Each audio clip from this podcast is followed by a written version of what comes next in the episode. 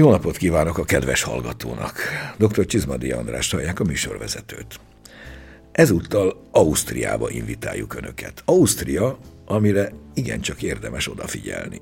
Ausztria ugyanis sok szempontból nagyon is érdekes számunkra, és már az elmúlt pár évben tapasztalható árnyalatnyi elmozdulás, azért a kellő figyelem még messze van.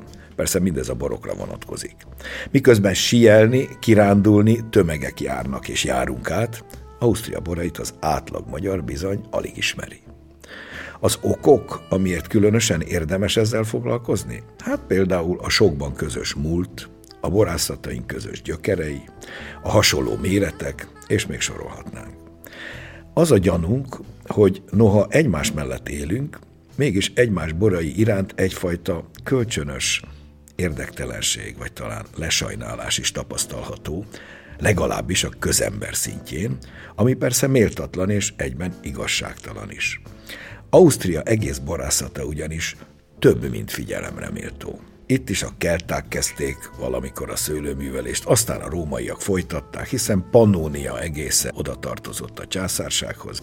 Itt is Próbusz császár híres feloldó rendelete tette lehetővé a szőlők további telepítését. Aztán Nagy Károly birodalmához tartoztunk egészen a Duna vonaláig, hiszen Pannóniát ugye az avaroktól annektálta. Aztán ugorjunk egy jó nagyot, 1860-ban Freiherr von Babó, nagyúr Klosterneuburgban, ami ott van Bécstől egy köpésre, megalapítja a világ első borászati szakintézményét, mind a mai napig létezik, ez egy csodálatos és remekbe szabott szőlészeti és borászati műhely. Aztán megint ugorjunk egy nagyot, 1985-ben a ma híres borbotrány, ami kitört, néhány gondatlan borkészítő autoglikot csempészett a borába, egy kicsit vastagabbnak látszandó. Az osztrák bor egy perc alatt a padlóra került, a világon kiürítették a polcokat az osztrák boroktól, és ebből a botrányból felálltak. És azt lehet mondani, hogy már a 90-es évek végétől szárnyal az osztrák bor. 46 ezer hektár körülbelül, össz-Ausztria szőlőfelülete, ebből nagyjából két és fél millió hektoliter bor készül évente, aminek a 75%-át otthon ők maguk isszák meg. Az osztrák ugyanis büszke a saját borára, és saját bort iszik elsősorban. De a 25%-a azért exportra megy még hozzá, nagyon komoly exportra. A marketingjük el kell ismerni világszínvonalú. A borvilág élvonalába tartoznak. Nos, a következő adásainkban erről a nagyon ismerős, és mégis borban alig ismert szomszéd borászatát igyekszünk bemutatni meghívott vendégünkkel. Tartsanak velünk, szabadítsuk ki a szellemet az osztrák palackokból.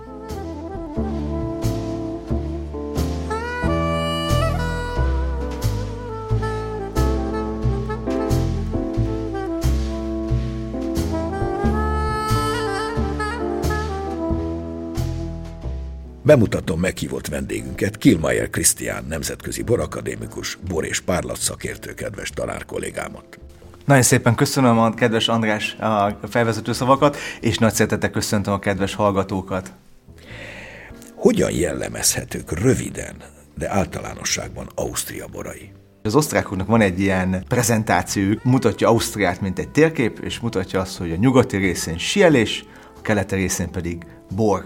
És ez tényleg így is van egyébként, hogy megnézzük, bár hozzá kell tenni, zárójelben vannak felső Ausztria, Karintia, Tirol környékén is, hát nem tudok számot mondani, kevesebb, mint 200 hektár szőlő, ellenben ugye a keleti részén, Alsó Ausztria, Burgenland, vagy Steiermark, 45 ezer, 46 ezer hektár az összülő termőterület. Tehát, hogyha egy szóval kellene jellemeznem ezt a bolyországot, azt mondanám igazából, hogy rendkívül izgalmas, tele személyiséggel, elsősorban fehér borok születnek, amelyek magas, friss savukról és gyümölcsösségükről híresek. Ugyanakkor nagyon nehéz általánosítani, és majd később beszélünk régiókról, és beljebb megyünk a régiókba, amikor egyes régiókba belemegyünk, hogy sokkal jobban fog érvényesülni az általánosítás. De az biztos, hogy a legtöbbet telepített szőlőfajtájuk a zöldvelteléni, ezáltal nagyon sok fehér szőlő található. Ez a nemzeti főfajta, ahogy Ez nálunk az olasz rizli. Így van, így van. Tehát, hogy Grünevet Lina, eh, amire nagyon büszkék, tudományos kutatások valahol a szőlőfajtának az eredetét is oda teszik, nagyon-nagyon büszkék, és lényegében, ha megnézzük, megnézzük Ausztriát, az összes borvidéken, még Steiermarkban is található ez a fajta. Vörösben pedig a másik nemzeti fajtájuk a Zweigelt, és ahogy említette András, ugye a, a Kloster Neuburgu iskolát, ott az egyik tanítványa, dr. Fritz Zweigeltnek a kereszteződéses kezemunkájával született a Zweigelt fajta, ami pedig szintén Burgenland, de még a Steiermarkban is megtalálható, és Alsó Ausztriában is. Ha már itt tartunk, beszéljünk akkor a borrégiókról, soroljuk fel a borrégiókat. Az első és legnagyobb, hogy az Niederösterreich, Alsó Ausztria. A következő, hogyha haladunk nyugatról keletre a Duna mentén, be fogunk csöppenni előbb-utóbb akkor ugye Bécsbe is, hogyha így vesszük, amely főváros, de különálló tartomány is ilyen szempontból. Burgenland, a második legnagyobb, a Niederösterreich után természetesen, és hogy haladunk délre le, akkor pedig Steierországba, Steiermarkba fogunk jutni. Beszéljünk az osztrák borok klasszifikációs rendszeréről, mielőtt a részletekbe belemennénk. Ez egyik sikereknek a kulcsa, az, hogy megalapították, megalkották ezt a római rendszert, és ugye a két nagy rendszerről beszélünk, germán eredetű, illetve római eredetű, és az osztrákok az elején ugye pont a mustfok miatt is ugye predikált rendszerben a németeket nevezük azt, hogy utánozták a Klosterneubörg, a Mostvágéval, KMV-vel. De egyre jobban teret nyert az az elgondolás, hogy a termőterületnek van nagyon fontos szerepe. A francia mintára. Pontosan, a francia mintára, az az appellációk és így tovább.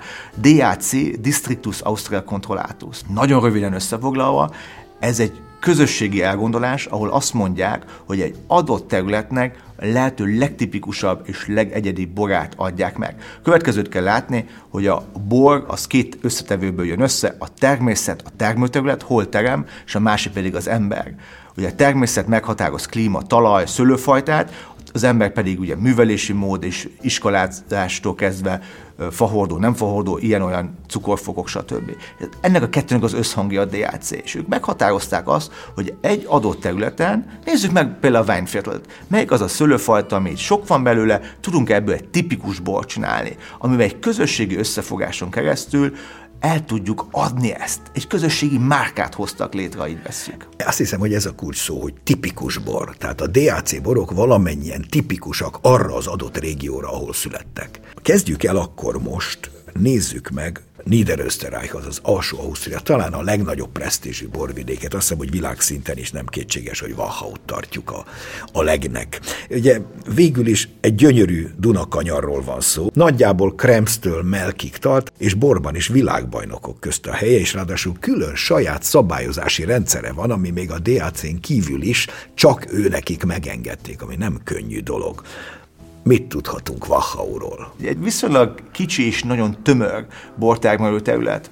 Ugye Gneiss az egyik főközet, különböző mámor, lentebbi részeken vannak picit homokos lösz, de hogy megyünk fölfelé, nagyon sok Gneiss, a Gneissnek különböző formációi, különböző csillámpalák, nagyon munkás, nagyon-nagyon kemény munka ezeken a teraszokon Nem dolgozni. nagyon lehet gépesíteni. Nem, úgyis Wachaunak a eredetvédett rendszere tiltja is a uh, gépi szögetet ilyen Csak szempont. Kézzel Csak kézzel lehet szögetelni. Egyébként nem is lehet másképpen szögetelni. Soroljuk fel azt a három klasszikus Wachaui kategóriát. Igen. Még a DAC rendszer ami 2020-ban kezdődött, a Wachau, a Wiener Wachau, ez nagyjából a Steinfeder, Federspiel és a Smaragd. Könnyű, közepes testű, testes. Ha különbséget tehetünk a, a termőterület fölött. Nyilván a Steinfeder azok lent ott a lapájon születnek, azok Dunának ilyen hordalékos talajai, nem nagy kitettség, az még viszonylag majdnem sík, ugye? A Féderspil az már ott a hegylába, már kezd emelkedni, és a, és a smaragdok pedig fönt a, a magas déli kitettségű hegyoldalban, ahol sokkal magasabb mustfokkal érnek be. Két szőlőfajta dominál ezen a vidéken a Vertelini Így és van. a Rajnai Riesling. Pontosan. Zöld Vertelini, Grüne és a Riesling, a Rajnai Riesling, mint olyan. Érdekes olyan szempontból csak megemlíteni ezt, hogy a Riesling a fönti területeket jobban szereti, mert pont hosszabb érésre van szüksége. Ezáltal érés. ugye hosszabb a vegetációs időszaka neki is jobban beérik, mert a zöld kicsit a lentebbi területeket jobban szereti.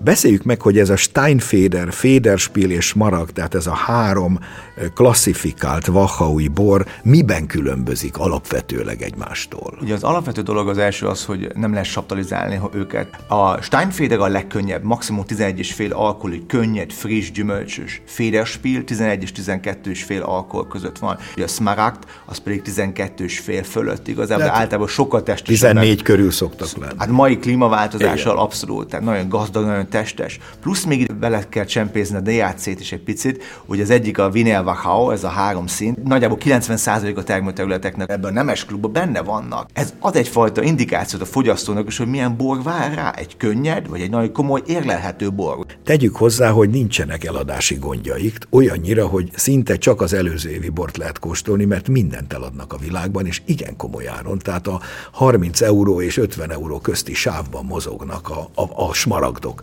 Természetesen a Steinfeder meg a Federspiel azok valamivel lejjebb vannak árban is, érted, de nagyon kellemesek valamennyien. No, beszéljünk akkor most a három szomszédos völgyről, mert ahogy Vachaut elhagyjuk, rögtön Kremsnél érkezik a Krems nevű folyó, a Kremstal, ugye ennek a völgye, egy picit később pedig a Kamp folyó, azaz a Kamptál völgye, mind a kettő önálló borvidék, ez utóbbinak pedig Langenlois a fővárosa.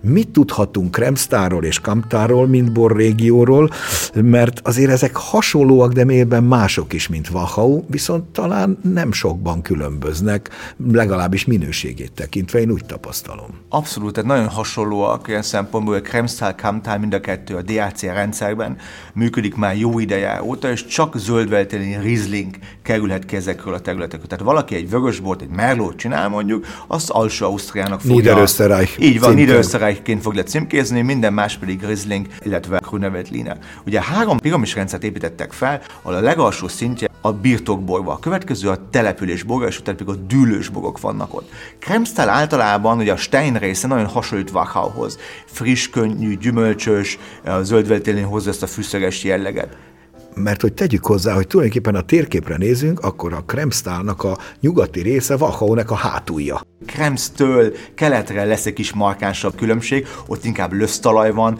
veszítünk ebből az Urgosteins, ebből az őskövületből, és hogy Kamtálból is bemegyünk, az meg kicsit északabbra van, hűvösebb ilyen szempontból. Az említett Langenlois pedig a legnagyobb bortermelő település Ausztriában. Fantasztikus. Teli van jobbnál jobb borászatokkal. Fantasztikus, nem tudom, hogy lehet említeni neveket, de akkor mondok Willy Bründelmeier, az egyik nagy kedvencem. Óriás sztár, Fantasztikus borokat, alkohol, Kurt Angerer például, tehát hogy jobbnál jobb borászok vannak ezen a vidéken is, azt kell mondani, akik, akik nem csak zöldveltelén és Rieslinget, dűlőből, Heiligenstein, egy vulkanikus katlanból például alkotnak, hanem nagyon szép pesgőket is. Ha már említettük Treizentáról mondjunk két szót. A Treisen folyó az az, az egy, ami nem északról, hanem délről, délről. érkezik, ott Szentpölten felől ink, és nagyjából öt Krems után valamivel folyik a Dunába szintén, és ennek a völgye is egy elég komoly, egyre, egyre komolyabb borvidéknek látszik. Abszolút, egy kis vidékről van szó, sokkal kisebb, mint az előző, kb. 700 hektár, nagyon sok termelőszövetkezet, eh, vidéki eladások, de vannak nagyon jó termelők, mint Markus Huber, akik nagyon organikus szemléletes dolgoznak, gondolkoznak, tehát hogy van egyfajta mozgolódás, és, és nagyon szép bogok, és ahogy hasonlóan Krems és Kamtál esetében, itt is zöldveltelén és Riesling lehet csak DAC alatt. Igen. Ha más, akkor Niederösterreich. Így van, ha más, akkor is. Erről beszélünk az elején, ez a tipikusság, hogy ez nem azt jelenti, hogy ezek a legjobb borok, hanem ezek a legjellegzetesebb A legtipikusabbak, így van. És végül még ide csatlakozik, ha már a Duna partján vagyunk, a híres Vagrami sík, ugye, ha más nem Napóleon csatájáról elhíresült, ugye Napóleon itt verte porrá sajnos a némi magyart is tartalmazó osztrák hadsereget annak idején, azóta is az itt zsákmányolt ágyuk bronzából öntötték azt a híres kolonádot, azt, ami ma is ott áll Párizs közepén a Place Vendomon, és spirál formában Napóleon dicső tetteit, és a tetején a császár szobra áll úgyhogy ez nekünk nem annyira boldogító, de hát Vagramot innen lehet ismerni, de újabban kiváló borvidéknek számít, ez is. Abszolút, tehát Felzán Vágram, ugye, mint központja, és itt két részt osztanám gyorsan a Vágramot, az egyik a Lösz, Igen. ami a köztes része, Igen. itt is zöld velteléni mennyiségileg itt dominál a borvidék ez a legtöbben, viszont itt van a piros velteléni, a helyi fajtájuk, ami nagyon szépen ilyen fűszeres, pikáns jelleget mm. tud adni, és hogy kanyarodunk le a Duna mentén, akkor pedig egy ilyen mészköves, elhagyjuk azt a Lösz területet, Klosztanojburgba érkezünk, Pontosan. ami eh, a borvidéknek a részeit veszük a vágramnak, de más, eltér, mind történelmileg, mind pedig bor stílusában, hiszen már Bécs elővárosaként lehetne tekinteni erre a területre. A következő beszélgetésben hallgassuk meg Kálmán Andrást, aki a Kisbécs borkereskedés és egyben borbár tulajdonosa és vezetője, Ausztria borairól beszél.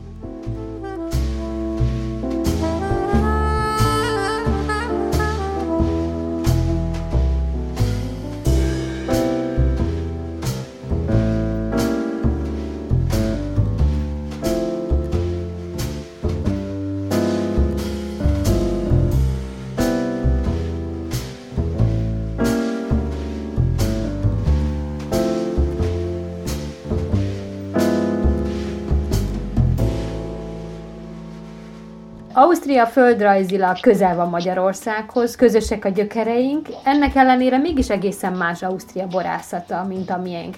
De miben más, és mi ennek az oka? Van egy földrajzi különbség, teljesen más az éghajlat Magyarországon, ahol egy szárazabb, melegebb, kontinentális éghajlaton termesztünk borokat, Ausztriában pedig azokat a fehér borokat isszuk, amelyeket a Duna völgyében termelnek, és ott egy hűvösebb éghajlati hatás érvényesül. Ez a klíma, ez végül is egy nagyon jelentős különbséget mutat aztán a borok savkészletével kapcsolatban, frissességével, ropogósságával, ami leginkább jellemző az osztrák fehér borokra, ugye a zöld és a rizlingekre. Ami ezen kívül még egy előnye Ausztriának Magyarországgal szemben az az, hogy folyamatosság van az elmúlt évtizedek, évszázadok során, ami Magyarországon 40 éves szocializmusban megszakadt, az a hagyomány, azok a privát pincék, családi pincészetek, akik korábban is foglalkoztak bor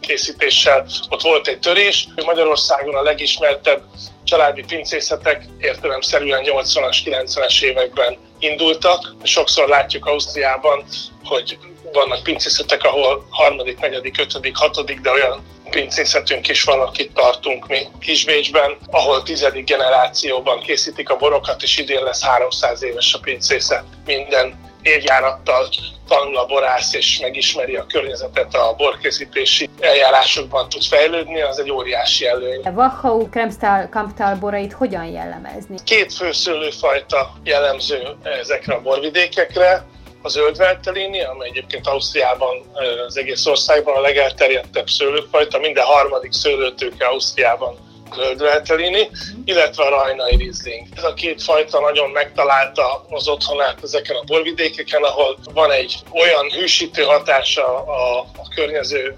erdőkből, hegyekből, ami minden éjjel, még a legmelegebb nyári napokban is a hőmérsékletet 10 fok köré leviszi, és ezáltal a napon belüli hőingás az, az nagyon elősegíti a savkészlet kialakulását a borokba. És igazából ami izgalmas, hogy itt olyan borvidékeket találunk, kis régiókat a régión belül, ahol szinte már extrém hűvös éghajlatok is előfordulnak, tehát elszaladunk egészen a borkészítés határáig, ahol még a szőlő érik, és az utóbbi időben az éghajlat melegedés az előtérbe helyezte azokat a borvidékeket, ahol még hűvös az éghajlat, mert a modern borfogyasztó az keresi a kevésbé alkoholos könnyed, friss borokat a fehér borok között is. Ezek a borvidékek, ezek abszolút alkalmasak ilyen borok létrehozására. Ausztria a legnagyobb kiterjedésű, de sokáig alacsonyabb presztízsű borvidéke a Weinwirtel.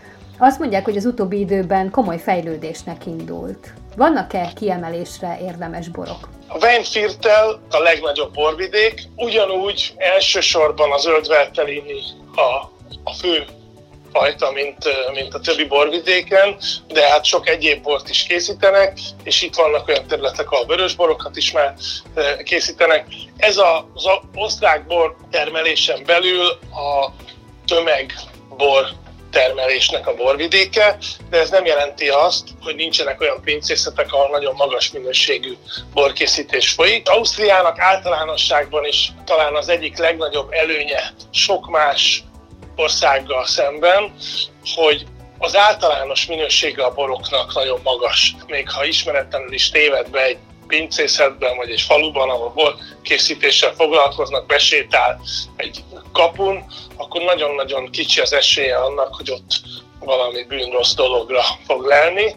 Az általános standard az nagyon magas, mondhatom így.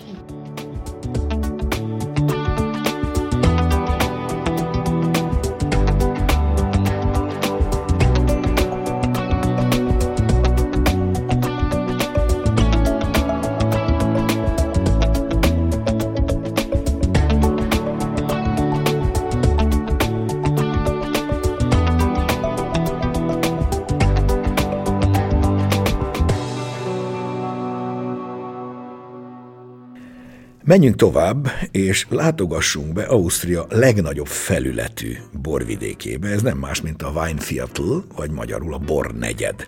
Ez tulajdonképpen körülbelül 14 ezer hektár, és a mai szlovák, cseh határ és a Duna vonala között helyezkedik el, egy nagy háromszög alakú terület.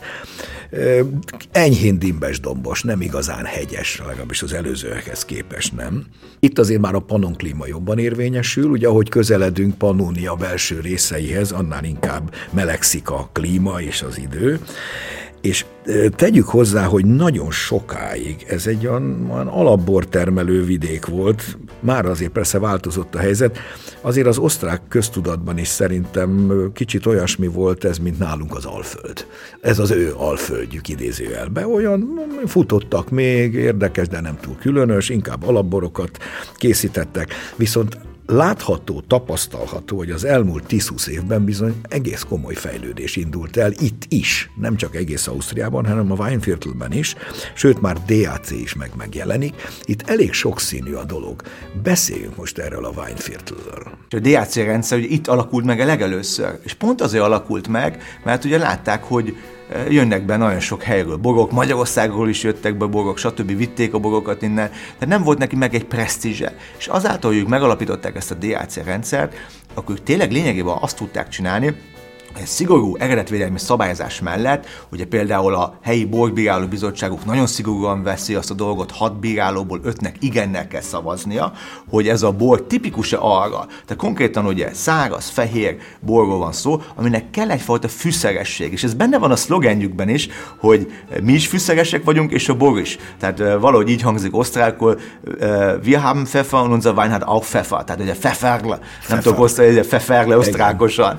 Igen. És ez Borsocska. Borsocska, igen, igen. Ugye, ugye, ha megnézzük a zöldveltelinek, pont vannak ezek a rotund aromái, ami hasonló, mint a szirának a héjában, és ez a fehér bors, borsos jelleg megjelenik, és a, ezen a viszonylag hűvös klímában, ha vesszük ezt a részt, ugye közelebb vagyunk már éjszakon, egy átlag hőmérséklet, ilyen, ilyen 7-8 Celsius átlag hőmérséklet van a területen, tehát rendkívül friss, fűszeres bogok születnek. Ugyanakkor vannak ilyen nagyon érdekes kis, kis klímák, ahol egy merló és egy cabernet sauvignon is beérik. Vannak nagyon jó barátaim, Christian Jászek fantasztikus merlót csinál fahordóba, a naturborosonnal is nagyon erősen jön. Igen ám, de ha mindenki ezt csinálja, akkor az Niederösterreich megint. Aha. Mert csak zöld velteliniből lehet csinálni DAC-t és rezervét.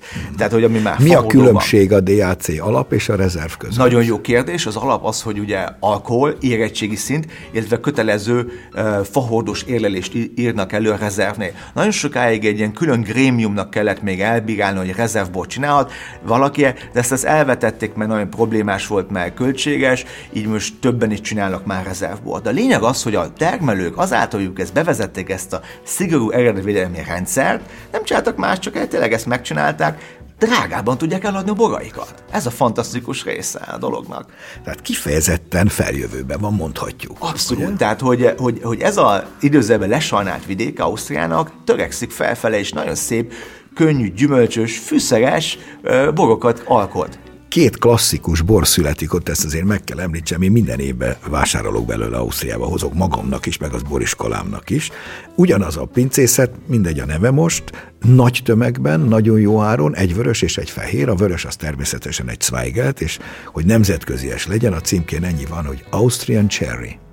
Ez a Zweigelt, és Austrian Pfeffer, ez a zöld klasszikusok. Két klasszikus, nagyon jó ívású mintabor. Tehát a komplexitás az, nem, az néha bűn is tud lenni, de ez egyszerűség, ugye, mert bonyolultál, bárki tud valamit bonyolultál csinálni. Az egyszerűség ez nagyon-nagyon fontos ilyen szempontból, hogy egyszerű üzenet legyen, és a fogyasztó azonnal megérti, hogy mit fog kóstol, mit fog inni. Mondhatjuk, hogy az osztrák bor tudatban is azért fel, feljebb értékelődött Weinviertel most Ab- már. Abszolút, abszolút. Tehát, hogy nagy borvidékekre szempontjából fontos és nagy szerepe van neki, mert húzza többieket is, és egy példa is többiekhez. Említettem az elején, hogy alapbor termelő is a vidék, és ez Pesgőben is igaz. Mit tudhatunk a Weinvierteli Pesgőkről? Nagyon jó alapbort tudnak szögetelni nagy pincészetek, kis pincészek számára a Pesgő szempontjából, és nem csak zöldveltén, itt a Riesling is, ami egy semleges fajta, hogy a mi olasz Rieslingünk, ami nagyon jó Pesgő alapnak is eh, bizonyul, tehát a Weinviertel tényleg nagyon sokszínű. A Pesgők is például Poisdorf ez egy központja ilyen szempontból, ahol tényleg nagyon friss, gyümölcsös eh, tételek születhetnek.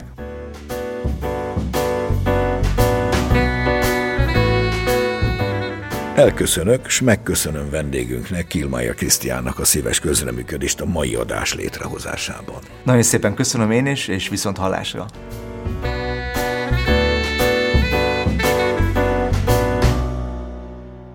A következő percekben a borvilág aktuális eseményeibe tekinthetünk be. Vajda Boglárka szemlézi a híreket.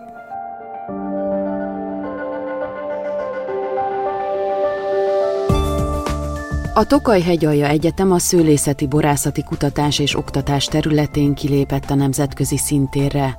Pascale Andreani, Franciaország magyarországi nagykövete, és Tumf István a Tokaj hegyalja Egyetemért Alapítvány kuratóriumának elnöke elültette azon szőlőtőkék egyikét, amelyek Sauternsből érkeztek. A franciaországi bordói borvidékről származó oltványokat a Tokai Kutatóintézet szőlészeti és borászati kutató nonprofit Kft.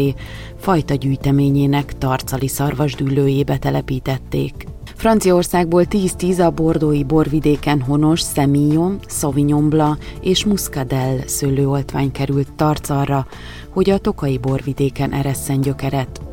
A partnerség jegyében a közeljövőben Tokaj hegyaljáról is érkeznek furmint és hárslevelű tövek a Szótörnszi helyszínre.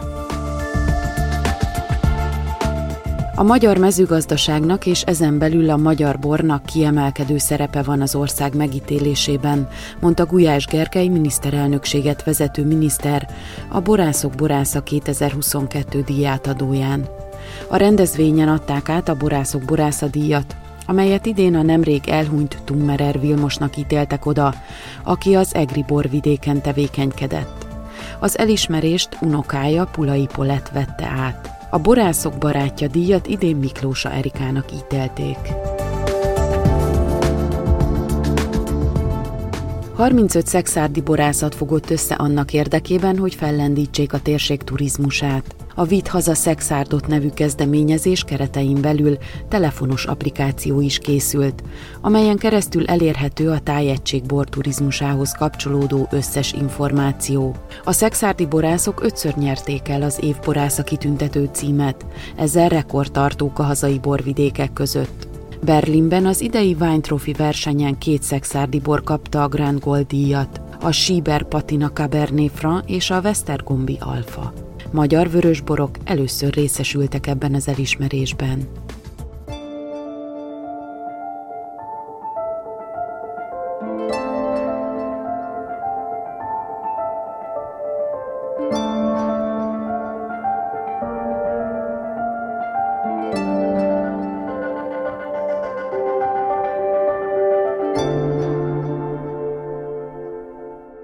Mai műsorunk véget ért.